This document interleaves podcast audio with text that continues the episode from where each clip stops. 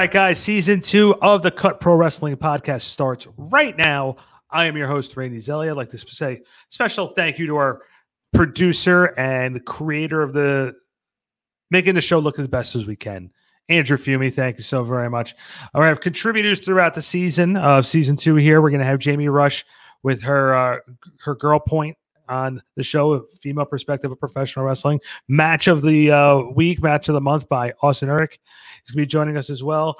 Other contributions from Matthew Sargent, Jonathan Mowry, and of course, uh, other other cast of characters. So we have a lot of stuff going on over here with the cut and backsportspage.com. The cut is, of course, this is the beginning of season two. Kid Cash is guest number one in season two. I hope you guys enjoy it. Um, you know, he's he's retired now, but man, he was one of the great high flyers, and he made history. So keep in mind, he's one of the first guys to do something that was really never done in in pro wrestling. Uh, from where he, where he was when he was with Impact and WWE and ECW. So there's a lot of stuff going on that you're going to pick up on during the interview. Uh, I'm in my new studio, so we're we're putting the whole studio together now. So this has been pretty cool. So I hope you guys enjoy it. Real quick, I want to tell everybody about our special contest that we're having here on the Cut Pro Wrestling Podcast. Uh, as a reward for liking us on our social media platforms and subscribing to our YouTube channel, we are going to host a trivia night. Now, this is how the trivia contest is going to work.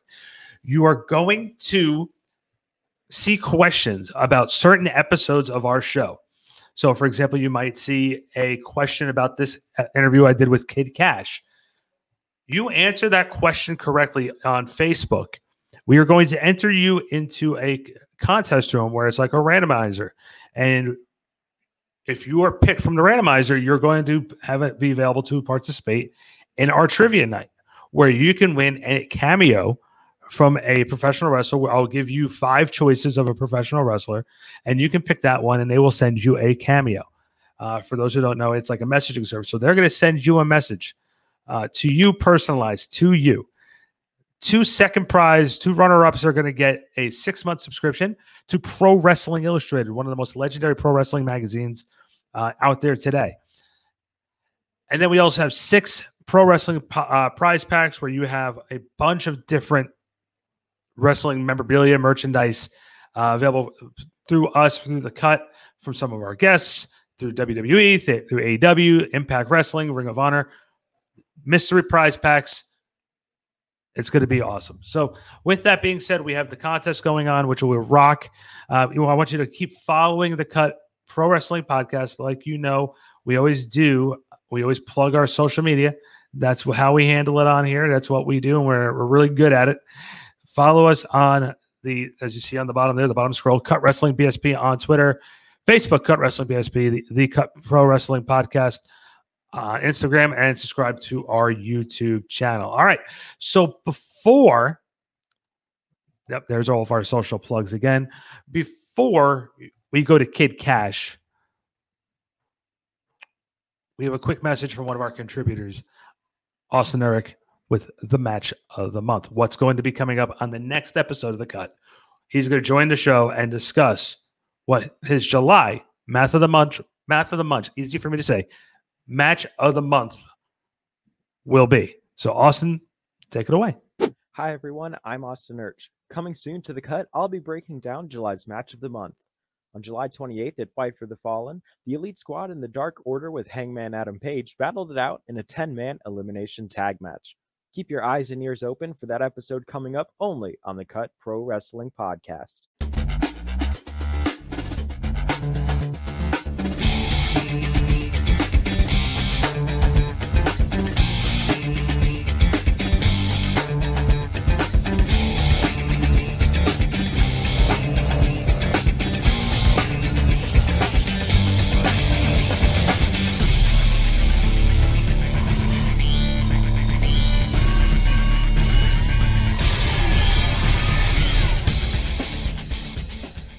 Special interview time here on the cut. I'm joined right now by David Cash.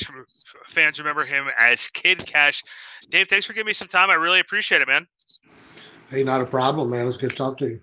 Well, listen. I, again, I'm a big admirer of the real workers uh, in the business and people who um, were not exactly the guy who puts the cup to you know hand to the ear for the cup to try and listen to the crowd, or uh, you know doing hand gestures or anything crazy. You were a worker in the industry, and I just got I had just had to ask you a couple different questions because I, am definitely want to you know give you the opportunity to tell your story. And you know, one of the things that a lot of people may not have realized was at the age of seven, you started boxing.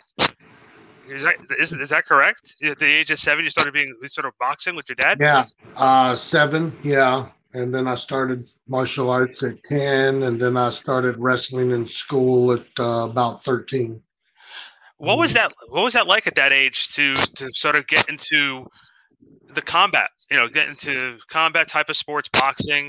I, I, I, feel obviously at that time, boxing was a lot different than what it was now.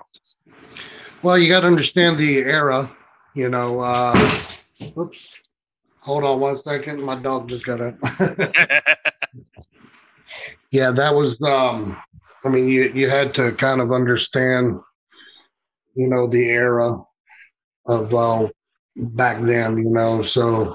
Um, actually what was the que- what was the question? Yeah about uh, when you were that age getting involved with boxing obviously oh, boxing, boxing was, yeah. yeah boxing was a uh, was in a different well place well, there, there, there's a story behind it. It's the era. My dad uh, he was a boxer. He was a boxer in the in the in the u.s navy uh, after vietnam. He uh, reenlisted and then spent the last few more years uh, just on the base boxing for the for the navy.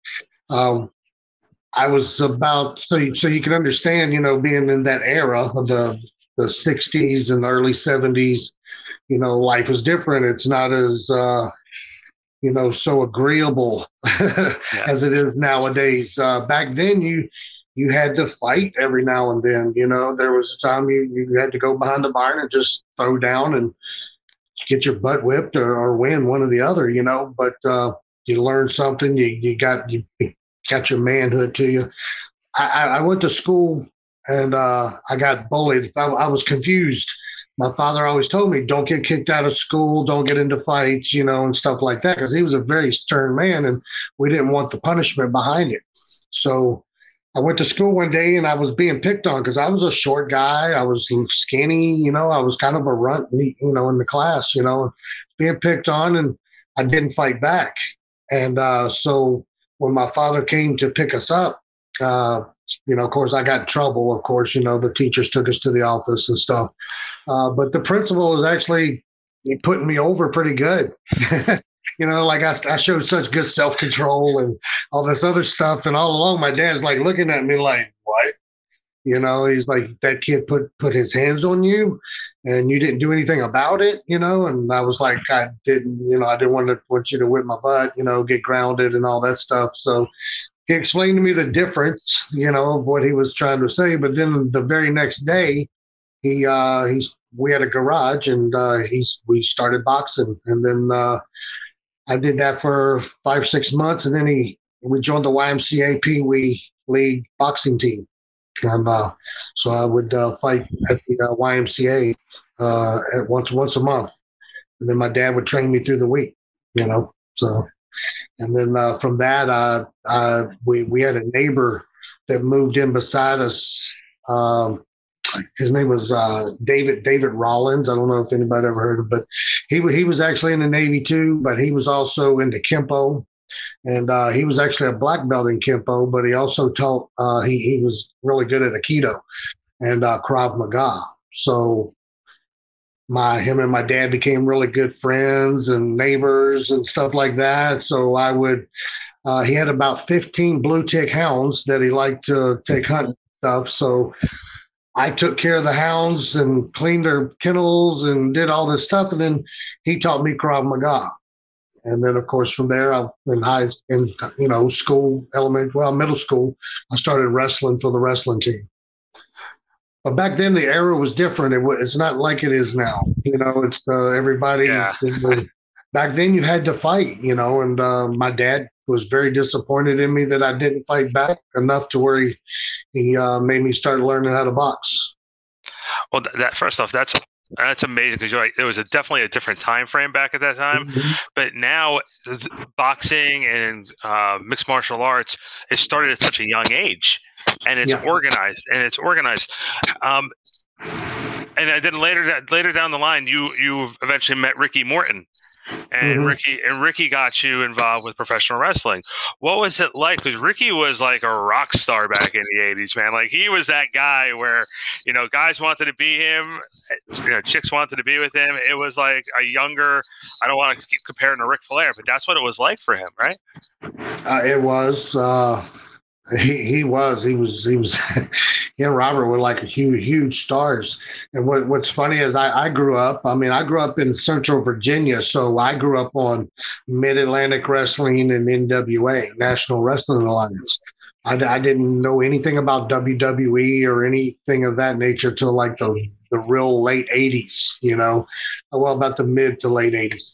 Uh, so I grew up on the Rock and Roll Express, and uh, but also along with that, I was you know the even back then you you know you you you heard those the stories if it was fake or not.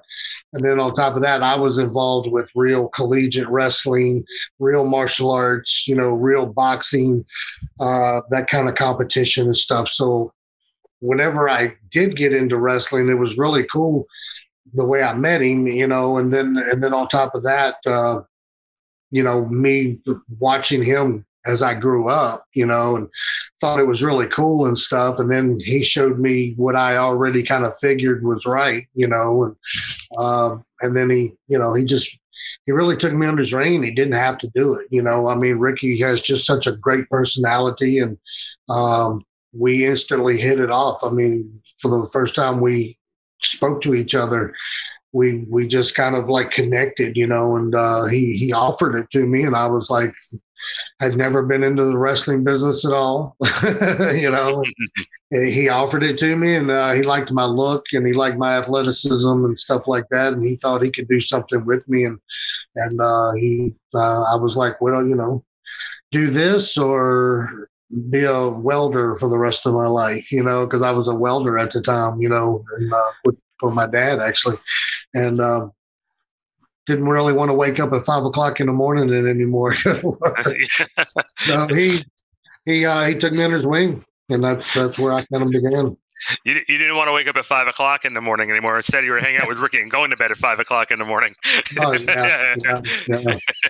That's a different story. That's a different story for a different time. Um, um, can you also talk about you know your, when you were training and you were getting involved with the pro wrestling industry? What was like the first couple bumps like? Was it like what you imagined it to be? Did you realize, all right, this is? Am I like, am I over my um, head or? No. Uh, the bumping wasn't a problem uh, for me as much as um, knowing how much to hold back. You know, as far as punches and kicks and stuff like that. Uh, the bumping wasn't because I, you know, I was already used to tumbling and you know things of that nature with the wrestling and the and the martial arts and, and that you know because martial arts you're tumbling all the time. You know, right.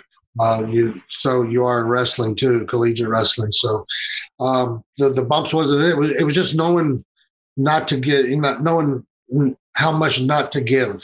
You know, because I was tatering so many people in the beginning. I was like jacking people hard, you know, and I didn't realize I was holding back but I didn't realize that I needed to go back that much more, you know. And, and so uh, the the first little couple of years, people were just didn't like working with me, and you know thought I was doing bad business and stuff because I was just so damn stiff and so damn you know I just nailed them with everything, and I and I really was holding back, uh, but uh, it took me a long time to realize how to you know hold back and then make it look real too. That was my problem. I couldn't hold back without making it look good you know. So well, yeah, that's that's what Steve Austin yeah. always said. You always had to. You, you, you got to lay it in there. You got to make it look good. Yeah, well, and that's the way I was actually brought in. But the the, the era that I was brought in, uh, it was starting to change a little bit. You know, my my first match was was with Wahoo McDaniel's, and uh, he beat the the hell out of me. You know, and only because I was told to respect the veterans and to, to listen to them and, you know, don't talk back, you know, that, that whole nature. And even though I had a wrestling background, a martial arts background, a boxing background, I could have defended myself a whole lot better than I did, you know. And, and it all broke down to I didn't know carny. Uh, Ricky and didn't teach me carny at that point. And, uh, because it was kind of fading out about that time of wrestling. People just wasn't using it as near as much as they used to. So uh, he didn't teach it to me. and Wahoo, from the word go, and, and, of course, Wahoo never called a spot. So when you're in the back, I mean, I was used to walking, you know, being like, you know, getting together and, and calling at least the first opening you know, and then we could put the rest of it together in the ring, which is not a problem. But Wahoo wanted the whole entire match called in the ring, and you know, so I I hadn't done that yet. And then whenever I got in there, he was talking carny to me. I had no clue what he was saying. I didn't know anything he was saying. And then one of the you know, the, one of the things they teach you is never be a deer in headlights, you know. So, and that's what happened. I was like a deer in headlights. I was, he was talking to me, and I was like, so finally, I, I kept stumbling and, and just was hesitating so much. And you could tell he was getting mad, but he kept talking to me and carny. And I finally just said, huh? like that. And when I said, huh? his eyes got about, his eyes got about that big and his face just dropped. And I, I just, my heart dropped too. And he walks me to the corner and he grabs him by the neck really hard. He's a he was a big big man. Now, he played professional football. He was about six four probably, and he was a legitimate 250 pounds easy. You know, I mean, even more I would say, and very strong. Um, but yeah, he grabbed me by my throat. he walked me to the to the ropes, and he he said, "I was if I was you, I would blow all my air out." And again, I was like, what the fuck does that even mean? You know, and I was like, what? he chopped me so hard, bro, that uh, it knocked the air out of me. So I dropped to my knees and I'm like just gasping for air, you know, trying to get that air. If you've ever had the, the breath knocked out of you, you know how scary it can feel. And uh, plus, you're trying to ga- grab that air and get it back into you. But whenever I was grabbing for air, I, I just seen his moccasins walking around me in a circle. And he got back around to my side and he kicked me in my my liver so hard. It, it literally flipped me back over onto my back. Uh, that's how hard he kicked me. So I got my air back from the kick, but I had the deepest pain in my liver that I couldn't move. I couldn't move, period. And uh, he reached down and grabbed my foot and he looked down at me and he says, "Welcome to the wrestling business." and he did a he did a uh, um, a spinning toe hold. You know, remember? Yeah. The spinning toe hold. He he stepped over, did a spinning toe hold, and he and he wrenched it and broke my ankle. Ah. Yeah, and then he put his foot on my chest, and then he uh, beat me that way. So, but through that, that that kind of woke me up to everything. That first match changed my whole attitude, my whole outlook, and my whole future to the business.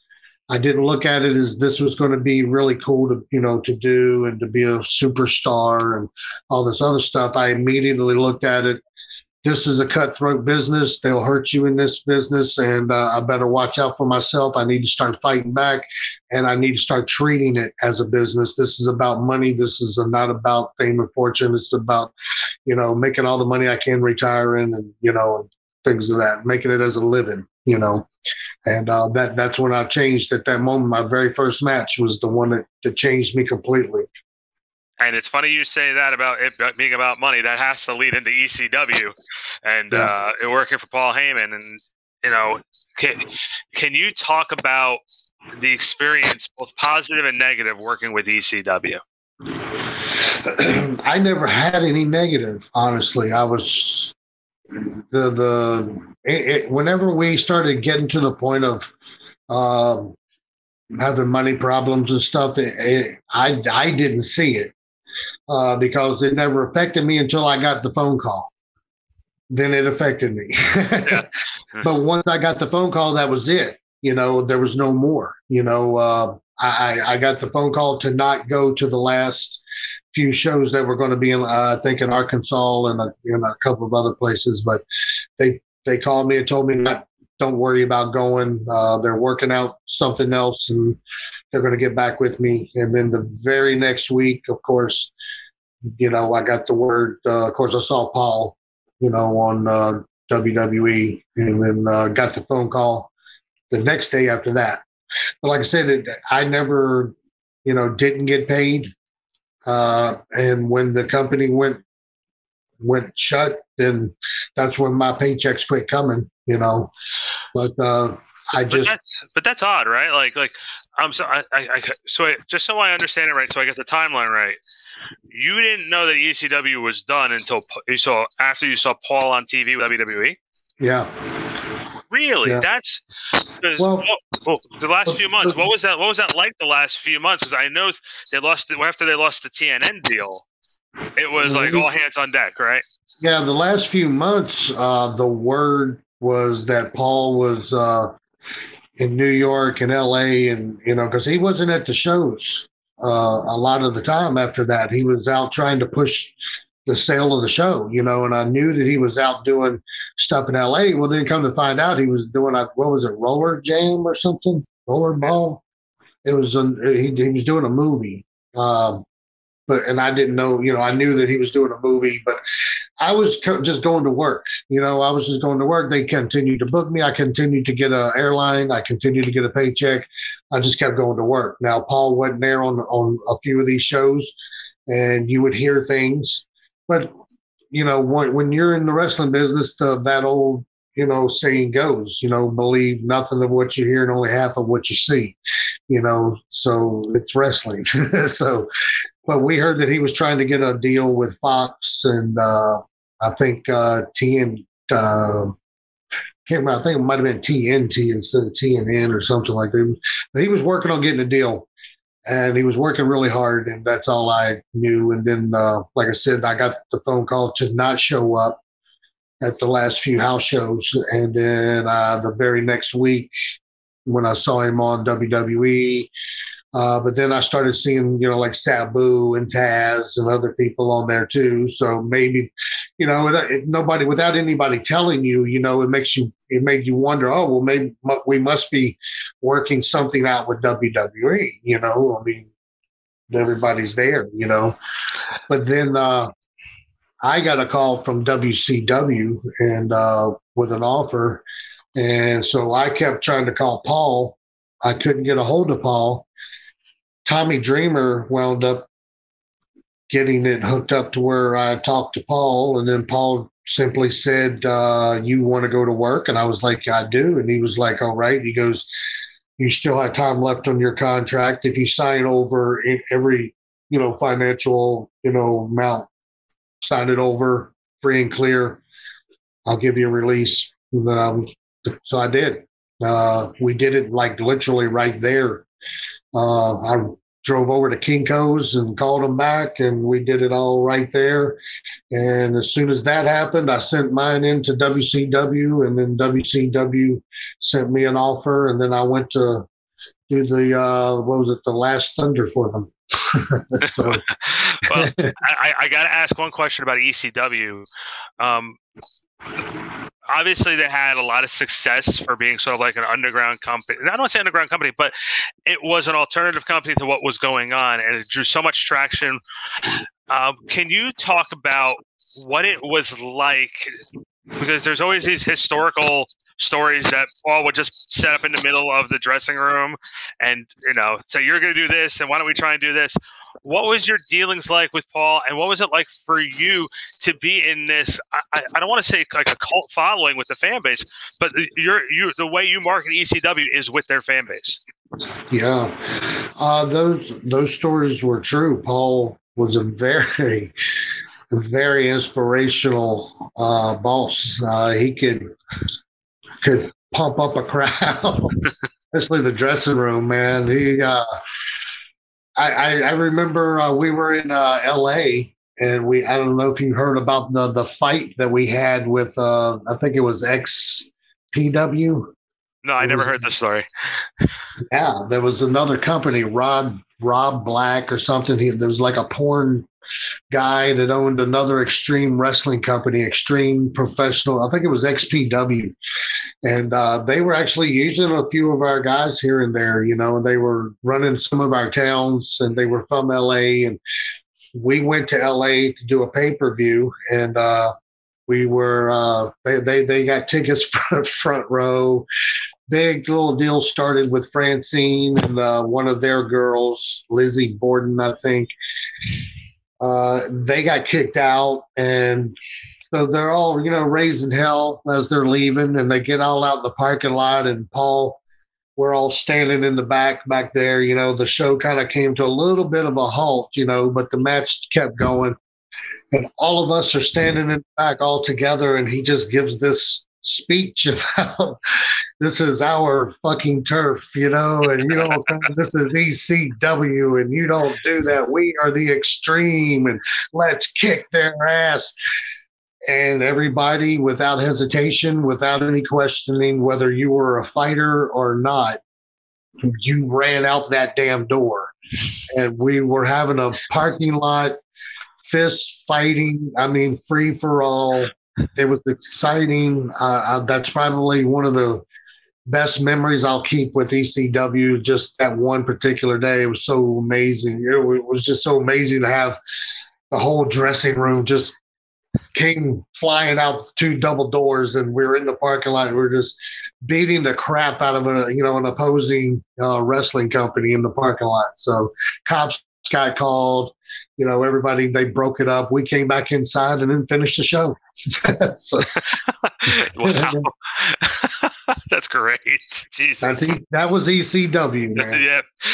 Uh, you mentioned WCW. What was it like being a part of the company sort of on its final days? Um, you weren't there for the chaos, which was the uh, NWO and all that stuff and the battling with Russo Bischoff. What was it like for the final days of WCW? Um, heck, it, it was pretty hectic. I think uh, I I wasn't there long. I was only there a total of about three weeks. I, I, I signed with them. I got brought in a week later. I did a couple of dark matches, and then I got brought in the next week, and I did a Thunder. Uh, then the following week, they called me and told me, like, you know, don't. We're gonna, you know, I know you're supposed to be in Panama City, but you know, we're just going to set this one out. We'll be calling you next week. And I'm like, all right. So uh, they didn't call me. I, I watched what happened on TV and uh, nobody, just like ECW, nobody knew what was going on because even whenever I was there, you know, when I signed and got, you know, doing the dark matches, it was like business as usual. Nobody was, you know, talking about anything differently. You know, nobody was bringing anything up. Uh, nobody was whispering in corners or anything like that, you know. So, yeah, but then uh, a couple weeks, uh, at, well, I, I'd say almost a month later, I finally, and I was getting paid. Uh, they they kept sending me my paycheck, and Oh, so there's no Uh, complaints there. no, I, I mean, but I didn't get that phone call. Next thing you know, John Laurinaitis did call me, and he said that uh, okay, here's the deal. Uh, I, I signed a pretty good deal. Jimmy Hart worked with me uh, a lot, and uh, he worked with me on quite a few, you know, deals that I had over the years. He worked, helped me work that one out, and I had I signed a, a really nice deal for myself, you know, that I was very happy with, you know, and. Um, so he comes back and he and he says, uh, "We have a new company. You know, we got so many wrestlers now that it's going to be a little bit. We're going to have to weed everybody out that we're going to keep and blah blah blah. But Vince wants to keep you. Uh, so what we're going to do is we're going to renegotiate your contract." And we want you to move to Cincinnati and uh, wrestle there until we call you. And I'm like, well, okay, well, here's the deal. Uh, at that time I was like 35, 36 years old. I was like, okay, I'm 35 years old. I, I own my own house in Nashville, Tennessee. Uh, I've been wrestling for 15 years.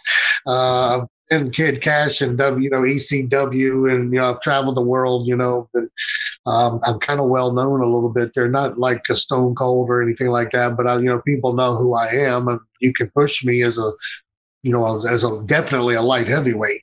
Um, so I don't know if I really want to be moving. You know, I don't want to move to Cincinnati of all places, get in an apartment. So that means I would have to sell my house, you know, or you know, get an apartment for a thousand dollars a month, you know, and then wait. And I was like, well, how long would I be there? And he was like, you know, this business, you could be there three weeks, three months, or three years.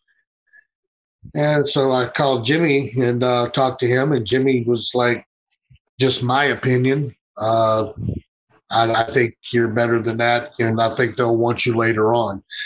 And I was the, okay, so I called back and uh, you know found out what they wanted to renegotiate my contract down to money wise, and it wasn't good at all. I was like, holy crap! I was like, uh, that's a huge jump from what I signed for to what you're offering me now. And you want me to go to a developmental group and take the risk on getting hurt. You know, now I'm in my mid 30s. You know, I'm not going to be, you know, you got me in a, you know, a developmental group with a bunch of young guys, you know, and uh, yeah, it's going to put me at risk of getting hurt, you know, and uh, which, you know, when I did finally sign with WWE later on, you know, they had me in the uh, Atlanta area there and I did get hurt, you know, and broke my arm. you know. Yeah. But I went on ahead and did that just get, you know to show them that I could do good business and get in, you know. But because I did turn them down the first time, and they held it, you know, the John Laurinaitis held that against me there for a little bit, you know. Uh, what John Laurinaitis holds a grudge? I can never see that happening. I, I, you know, I couldn't believe it too. I mean, uh, you know, and later on, when I when I finally signed with him, I talked to him about it. I was like, "You, when I first met you, you really liked me a lot, and then, but after the WCW thing, you, you know, I I hear, you know, other people saying, you know, that you know you think I do bad business and stuff, and he was like, you you turned down Vince McMahon, and I was like, well, you know, it wasn't it was business like you do business you know you wouldn't sign a contract if it would if it wasn't going to be you know suiting you and you know getting what you're wanting at least something of what you want out of it you know i'm, I'm you're a businessman you've been in this business too long you know to not do that and i'm not a mark i'm not a young kid who's just impressed and wanting to be with the WC, WWE or WCW. You know, it was it was beyond that. I'm a grown man. I have bills to pay. you know, I mean, yeah. I'm not a mark for this anymore. I quit being a mark after Wahoo broke my ankle. You know, I mean, this was about business and paying my bills and, you know, having a future and a retirement, you know, and, you know, getting well, yeah. that you know. So so so the so it was dealing with John Laurinaitis. It turns into tele. You basically say it's telephone, telegram, tele wrestler. It's just you know it, it's just it's just the word gets around. Yeah. And he, I mean, after a while, he he started liking me again. I, I think back, you know, whenever I did sign, re-sign back with him again, you know, but after that little conversation, I think we understood each other a little bit better. I mean, you know, John, I mean, I wasn't in my 20s. I wasn't like that young kid trying to just get there. You know, I'd already been there, I've done that, and you know, just trying to keep my career going until I retire. You, you know, and and that's where I was at. I just time to make that money. You know, look where I'm at now. I'm 52 years old. You know, I'm I'm a couple of weeks away from going in to have a hip replacement. You know, so yeah. uh, hip replacement. Uh, later on next year, I got to have. Uh, my L4 and 5 fused together. You know, I mean, and that's 28 years of bouncing my body yeah, around. It's, 20 years. It's it's 20 years of abuse to your body. Yeah. You know. So I needed to get paid for it. You know. Um, well, for for you, you know, you said you know, had a good relationship with, with, you know getting in with WWE, and of course your time with ECW. I, I can't not ask about ECW one night stand and, and, when you were you were sort of like on the uh, you're with TNA at that time, but you came in for the ECW one night show. What was it like for the seeing? Was it, did you feel like you were in a time machine, being at the Hammerstein Ballroom like that? Yeah, uh, actually, I, I don't know how that worked out. Uh, I got permission to do that. Uh, I, I think Tommy Dreamer had a lot you know, to do with that. So, but uh, I, I did. I asked, and at first they said no, of course, and I was expecting them to say no. Um, but uh, then they came back and said, yeah, you know, just just one time and one time only. Be you know, we work with you know hopefully make up some and uh, create a good relationship, you know, between maybe a start of, of one anyway. And uh, but yeah, uh, when I went there, it was cool. Uh, it was weird, you know. I'm under the TNA uh, contract, but I'm under a uh, WWE banner. I think it was one of the first times that, that really happened, where you had a TNA performer going on a WWE production. Yeah, I think that's the first and only time, I believe. At the same time, you know, where I was contracted, you know, and uh, there might have been somebody else, I think. I'm not really actually, I know one other time they did a talent swap with Christian and Ric Flair. Uh, so that was that was the only other time. But you know what though, you basically were the first one, so you are like technically in the history books in that sense. yeah, I'm in there for something anyway, right? well, you also had your hand in mixed martial arts and then gave MMA a shot. What was that experience like for you stepping in the cage?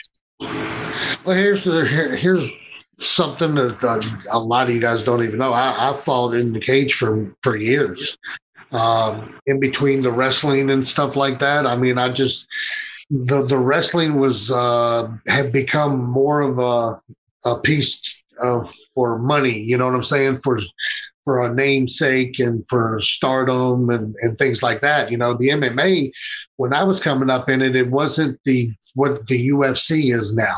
You know, it was, you know, you didn't win the, you know, you didn't win the kind of money that you win now. You know, it, it's it was a whole lot more lower key. You know, so I'd done some fights for, you know, like King of the Cage back in the, you know, the '90s and stuff like that. We did a lot of, uh, you know, Naga tournaments and Pan Am tournaments and, you know, those kind of things, and did a lot of uh, like uh, exhibitions did, did a, quite a few exhibition MMA fights, you know, just because I was Kid Cash, the pro wrestler, and you know these uh, pro level, state pro level, you know, uh, shows would have, and they won like a special fight, and I would fight one of their guys, you know, pro wrestler versus MMA, you know, kind of thing.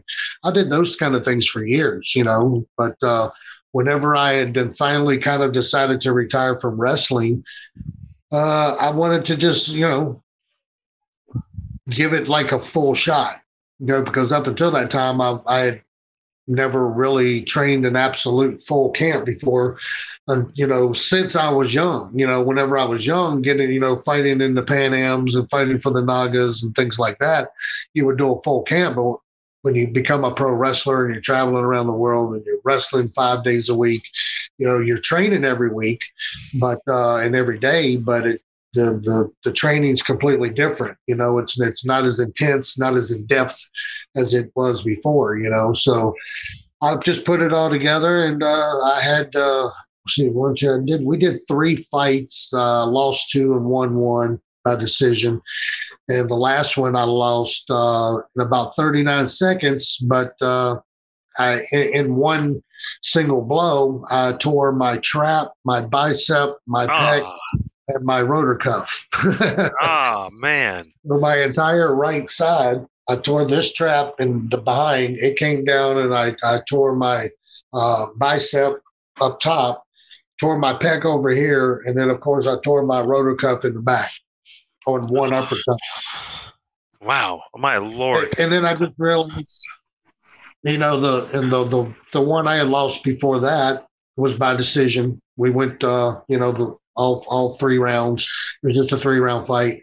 Uh, the one before that I won, but I went three rounds, and it was, you know, it was a hard fought fight, and I, you know, won by decision. But the thing about it was my age. My age was catching up to me at this point. You know, I wasn't you know, I was training hard, but I was training hard for a 40 year old at the time, you know, and anybody knows much about mixed martial arts after about 35, you know, your steam starts going down just a little bit, you know, things start happening. And then uh, with the last fight, I tore, I had a minor tear in my rotor cuff three weeks before the actual fight, but I did get clearance. I did get clearance because everything was feeling good and Yeah. we switched to a plan B.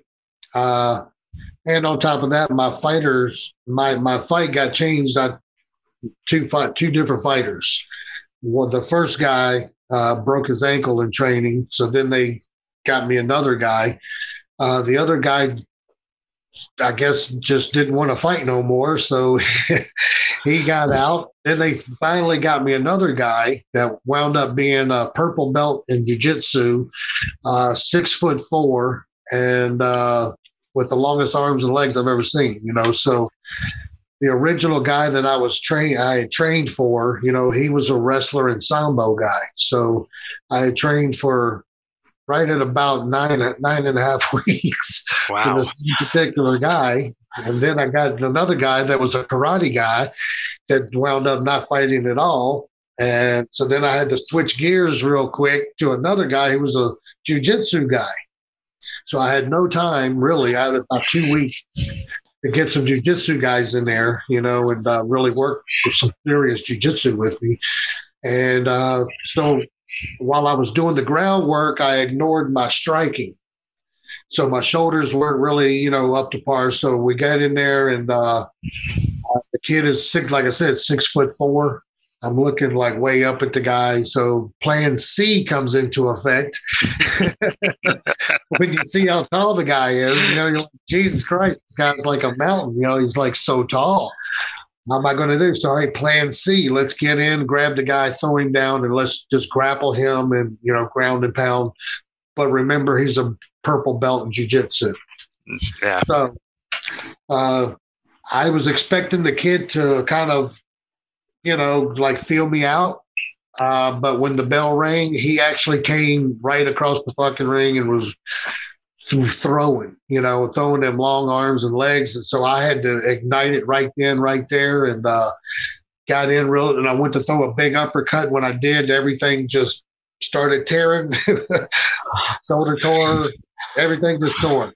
Wow. Uh, came, came down, uh, arm just completely gave out on me. Uh, couldn't raise it. I got a good knee to the face, got knocked down, and that's when I tore my pec because uh, when my arm came down, he he got me in the face with a good knee, and uh, I hit the ground, and when my back hit the mat, my pec tore. So when I got up, uh, my bicep was back here, and the uh, my trap was right here. So the referee automatically seen this and immediately stepped in and uh, called the fight. And uh, then I had to go get two surgeries. Wow. We, yeah, Well, f- from from you doing that, and then you were able to see other wrestlers take a shot at MMA, like guys like Batista and CM Punk. You you so you like you you feel what they were going through, and you understood. Really. And like you said, after the age of thirty-five, it becomes difficult. CM Punk did it at I think right around that age too. Were you surprised of the, of the criticism that he received for doing it? Well, the last fight I did, I was 46. Okay, yeah. So Yeah, Yeah. I was 40. Yeah, I was 46. That was 2016. That was the last fight I did. Um, yeah, absolutely, man. I mean, even at 35, bro, I mean, the training is completely different. People would never understand it unless they actually, had, you know, were was able to do it for themselves. I mean, it's you can't explain it. Uh, it's it's very intense. It's very uh, demanding. I mean, it demands every minute of your time, your thought, your body. Just don't go into a fight, you know, training and then thinking you're just going to win. You got to. It's a chess. It's a. It's like a chess game. You you know you you got to put the pieces together. I mean, you got to watch film. You got to. It, it's a lot. And for those guys, you know, they they whether they win or lose, they should feel no shame. Period. I lost the last two fights that uh, I, I had, you know, of my career, and I'm not ashamed of it at all because every loss is a good thing. I mean, it, it's a win. It really is. Uh, Every loss is a win. Now, whether you go back and fight again, ever again, it's still a win because it got you to the realization of where you need to be in life. It got me to the realization I need to I need to step up and I need to admit to myself that I don't have what I used to have. It is what it is. As bad as I hate to admit it, as bad as I hate to feel that way, it, it, it's nature. And uh, there, there's only one heavyweight champion in the world that has never lost and never will, and that's Father Time. Father Time is the only undefeated champion of the entire history of the universe. you can't beat him. You cannot beat him. And uh, made me realize that. So I actually won because now I know uh, that I, I don't need to do that to myself no more. you know, I still train. I still train. Uh, I don't train six days a week anymore like I used to.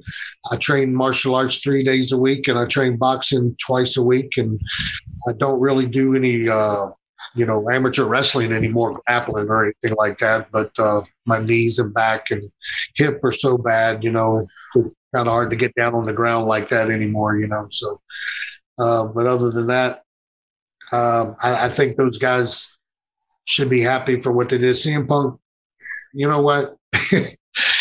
people can say what they want. I, I mean, because a lot of people gave him a hard time. You know, they really did. And uh, I look at him as probably one of the the, the smartest men in, in in actual sports. He did really well with himself. He, he started off as you know as just your average indie guy. Then he goes to Ring of Honor. Then he goes to you know to WWE, and uh, he did very well there for himself he got into a conversation with Dana White. and, it, and it snowballed. it snowballed. It got him two fights that yeah. paid him like a half a million dollars on each one. Yeah. You know, probably more. I mean, I'm I can't say for sure, but I believe it was like very, it was like serious, serious money. I mean, and whether he won or lost, it doesn't matter. That man got two paydays, and he drew two houses for uh, UFC that was sold out. Yeah, he did because his name, you know. So he, he should be very. Uh, I'm, I'm sure he is. I mean, he probably didn't think twice about it. He's probably thinking, "Hey, man, you know, you're welcome for the for the house tonight, and uh, you know, thank you very much for that big paycheck you just gave me." You know, so well, he did, I, smart, smart man. I remember after his second fight, he had to go to the hospital, and at the post uh, post press conference, Dana said, someone asked him about CM Punk. He says, "Did Punk do media yet?" And that's the first thing that Dana White says. That means Punk is a sales guy trying to get everybody in here. Oh yeah, he's fighting too. But did yeah. he do his did he do media yet? So that to me was something that that stood out to me. I'm like, wow, all right. So Punk was in charge of selling tickets to, to get everybody in the front door. And, he did though. Yeah, he did. he did. Um, real quick, let's plug your social media. Let's, let's let everybody know where they can find you. Uh, right now, I'm just doing Instagram. Uh, I'm actually about to shut down my Facebook. Uh, I don't really get on there that much anymore, and uh, you know, like helping big tech out as much as uh, everybody else. So I'm not into that. But yeah, I'm just just the older I get, the more I'm slow, you know, slowing down on that kind of thing. You know, but I, am gonna. My Instagram is still up. Uh, my Twitter is still up, so you can reach me on both of those and stuff. And I still do appearances. Uh, still do uh, training seminars. I don't wrestle anymore, but uh, yeah. So I take bookings for appearances, autograph signings, uh, seminars, and things of that too. So that's well, what I do. Yeah. Well, we thank you so much for giving us some time, and we really. Uh, I, I hope you had fun. I, I had enjoyed enjoyed talking with you. I wish we had longer, but yeah. uh, hopefully we can have you on again sometime. Anytime, man. You let me know. All right, hold on one second, guys. We'll be back. We'll be right back here on the Cut Pro Wrestling Podcast. All right, so that was Kid Cash talking with David Kid, Kid Cash, enjoying retirement, taking care of his body, and uh, I didn't know he was a mixed martial arts fighter until we had this interview. It was pretty cool. New thing here we're going to do on the Cut is we like to take care of the wrestlers. We want to let everybody know where they are, so you can help contribute and do some different things. Um, so right now, let's talk about where they're going to be signing autographs over the next couple weeks. All these signings brought to you by WrestlingFigs.com. Go over there for all your action figure needs. Get all the news on all the upcoming WWE and AEW and New Japan action figures. They also have a little section that lets you know where wrestlers will be doing autograph signings. We're going to do this week's wrestling signing. So, for example, this week, check it out between August 13th and August 15th. You can meet Kurt Angle Miro, Orange Cassidy, and Mick Foley at the Steel City Con in at the Monroe Convention Center in Monroe, Mon, Monroeville, Pennsylvania. For tickets, go to www.steelcity.com for more information. Okay. Also, this weekend, The Enforcer Arn Anderson on Saturday will be available between 5 p.m. and 7 p.m. before the IWC event at Court Times Square Center in Elizabeth, Pennsylvania. For more tickets and more information, go to icwwrestling.com. Listen, we're all AEW fans. The AEW crew and others are going to be in Poughkeepsie, New York at the Westchester County Center. Check out Paul White, Cody Rhodes, Darby Allin, Sammy Guevara, Tay Conti, Matt Hardy, Eddie Kingston. Hey, Jerry the King Lawler is going to be there. Private Party, QT Marshall, and I heard the Rock and Roll Express are going to be there as well. All there at the Mid Hudson Civic Center, Poughkeepsie, New York. I'm sorry, I said the West County, Westchester County Center. I apologize. It's the Mid Hudson Civic Center in Poughkeepsie, New York, this upcoming Saturday.